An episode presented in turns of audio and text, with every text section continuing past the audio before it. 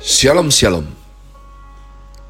Selamat hari Rabu 12 Januari 2022 Kembali jumpa bersama saya Pendeta Caleb Hofer Bintor dalam anugerahnya.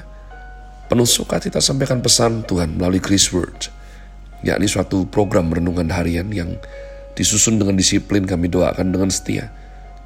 Supaya makin dalam kita beroleh pengertian mengenai iman, pengharapan, dan kasih yang terkandung dalam Kristus Yesus.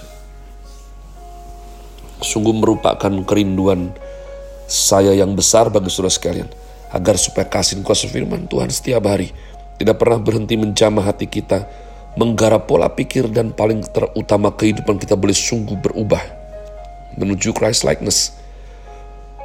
Berada dalam season spring dengan tema Chosen by the King, Grace Word hari ini saya berikan judul pengakuan iman rasuli bagian ke-95. Puji Tuhan ya, uh, sementara mungkin ada yang berpikir bahwa panjang sekali, kalau saya justru berpikir bahwa luar biasa sekali.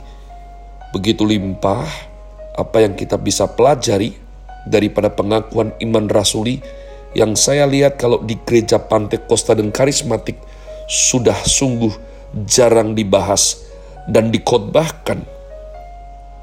Maka sekali lagi mari kita membaca warisan iman daripada para rasul Kristus secara langsung, pengakuan iman rasuli. Aku percaya kepada Allah Bapa yang Maha Kuasa, Kalik langit dan bumi, dan kepada Yesus Kristus anaknya yang tunggal Tuhan kita, yang dikandung dari roh kudus, lahir dari anak darah Maria, yang menderita sengsara di bawah pemerintahan Pontius Pilatus, disalibkan, mati dan dikuburkan, turun dalam kerajaan maut.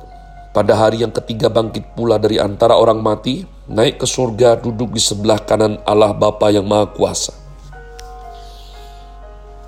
Dan dari sana, ia akan datang untuk menghakimi orang yang hidup dan yang mati. Aku percaya kepada roh kudus, gereja yang kudus dan am, persekutuan orang kudus, pengampunan dosa, kebangkitan orang mati, dan hidup yang kekal. Amin. Umat Tuhan kita ada dalam posisi bagian akhir dari kristologi yang memakan dosis paling banyak dalam pengakuan iman rasuli.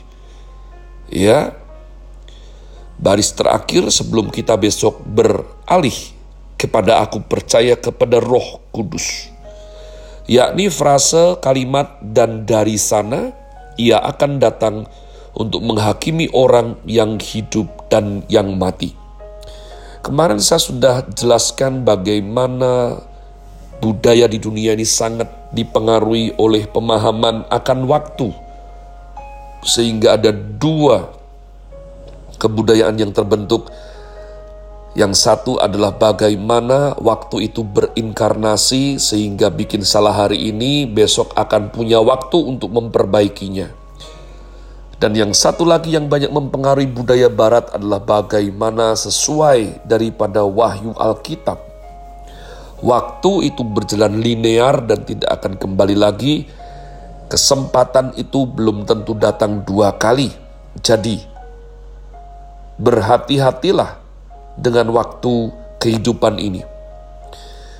Sejak Agustinus, kebudayaan barat terus maju.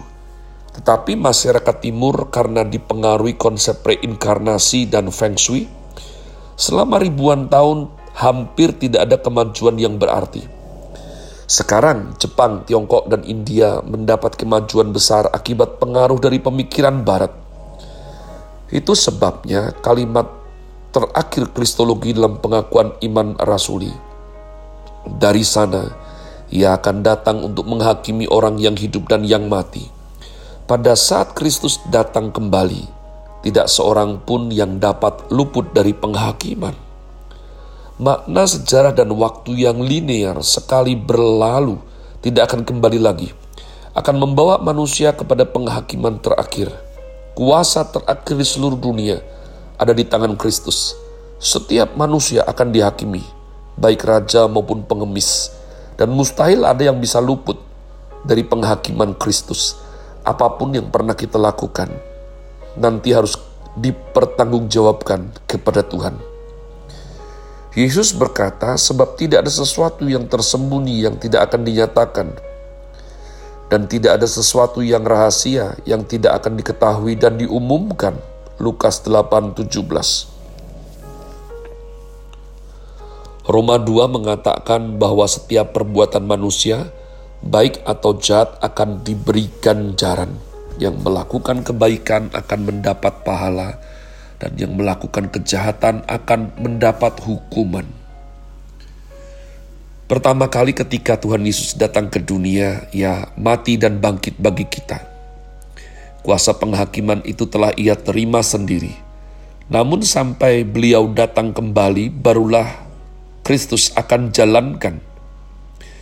Tuhan mengalirkan darah, mengkorbankan nyawanya untuk kita anugerah pengampunan dosa beliau berikan kepada kita agar semua yang percaya kepadanya tidak binasa. Jika manusia menolak pada saat Kristus datang kembali, tidak seorang pun yang bisa menentangnya lagi. Alkitab berkata bahwa Kristus datang dua kali. Yang pertama, ia datang ke dunia untuk melakukan penebusan, mengampuni dosa, keselamatan, mengampuni dosa umat manusia, disalibkan demi manusia, tetapi ya perhatikan, banyak orang terus mempermainkan anugerah Tuhan, menghina anugerah keselamatan, dan menolak pengampunan dosa dari Tuhan, terus melakukan dosa. Sampai tiba waktunya ia datang kedua kalinya, ia akan menghakimi. Saat itu, kesempatan sudah berakhir saat itu tidak ada lagi penebusan. Saat itu waktu murka Allah akan dinyatakan. Pengakuan iman rasuli berkata, dari sana ia akan datang untuk menghakimi orang yang hidup dan yang mati. Itu berarti satu, waktu Kristus datang kembali, itu berarti waktu sudah berakhir. Kristus datang untuk menghakimi berarti karena dosa-dosa kita, kita akan dihakimi. Hari ini di dunia ada dua macam orang. Satu golongan orang ialah mereka yang penuh kesadaran atas apa yang mereka lakukan, di mana hati nuraninya senantiasa menyadarkan apa yang boleh atau tidak boleh ia lakukan. Golongan yang lain adalah yang berani melakukan apa pun juga sampai hal-hal yang tidak seharusnya dilakukan. Penghakiman merupakan catatan Alkitab. Banyak tahapan yang berbeda yang terjadi. Jika seseorang melakukan kesalahan, yang paling awal menghakimi adalah hati nurani yang ada di dalam diri orang itu sendiri.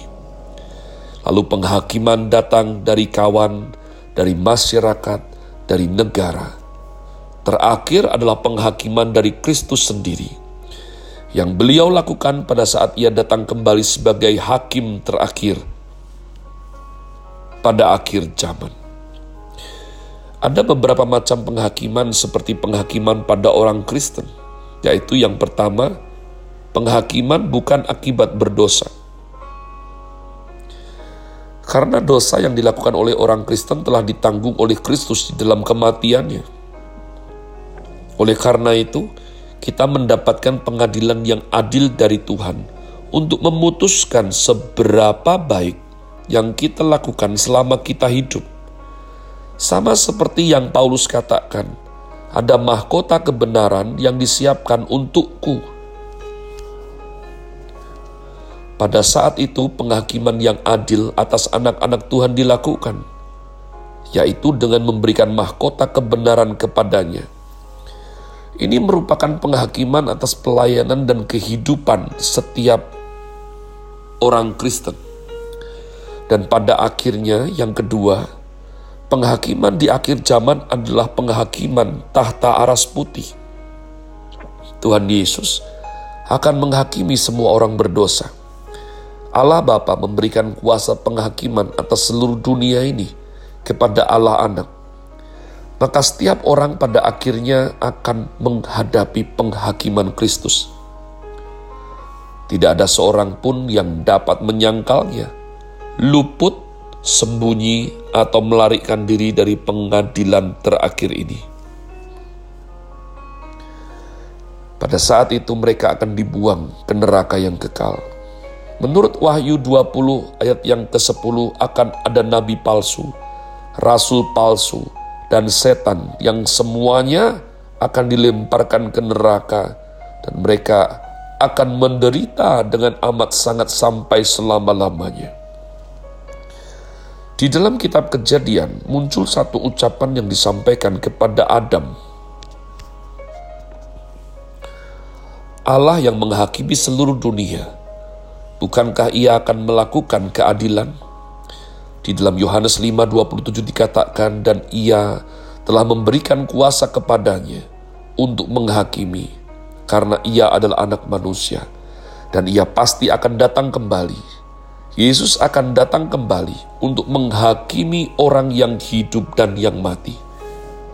Pada saat itu, semua kaisar, raja, presiden, jenderal, konglomerat, semua orang hebat, penguasa, kaum yang gagah perkasa, miskin kaya, semua, semua, semua akan gemetar dan berkata, Biarlah gunung jatuh dan menimpaku, karena aku takut melihat anak Allah datang untuk menghakimi dunia. Umat Tuhan, mengerti hal ini membuat kita makin mengerti Kenapa Rasul Paulus berkata, "Oleh karena itu, kerjakanlah keselamatanmu dengan takut dan gentar." Ya, jadi kita tidak bisa hidup sombong, pongah, takabur.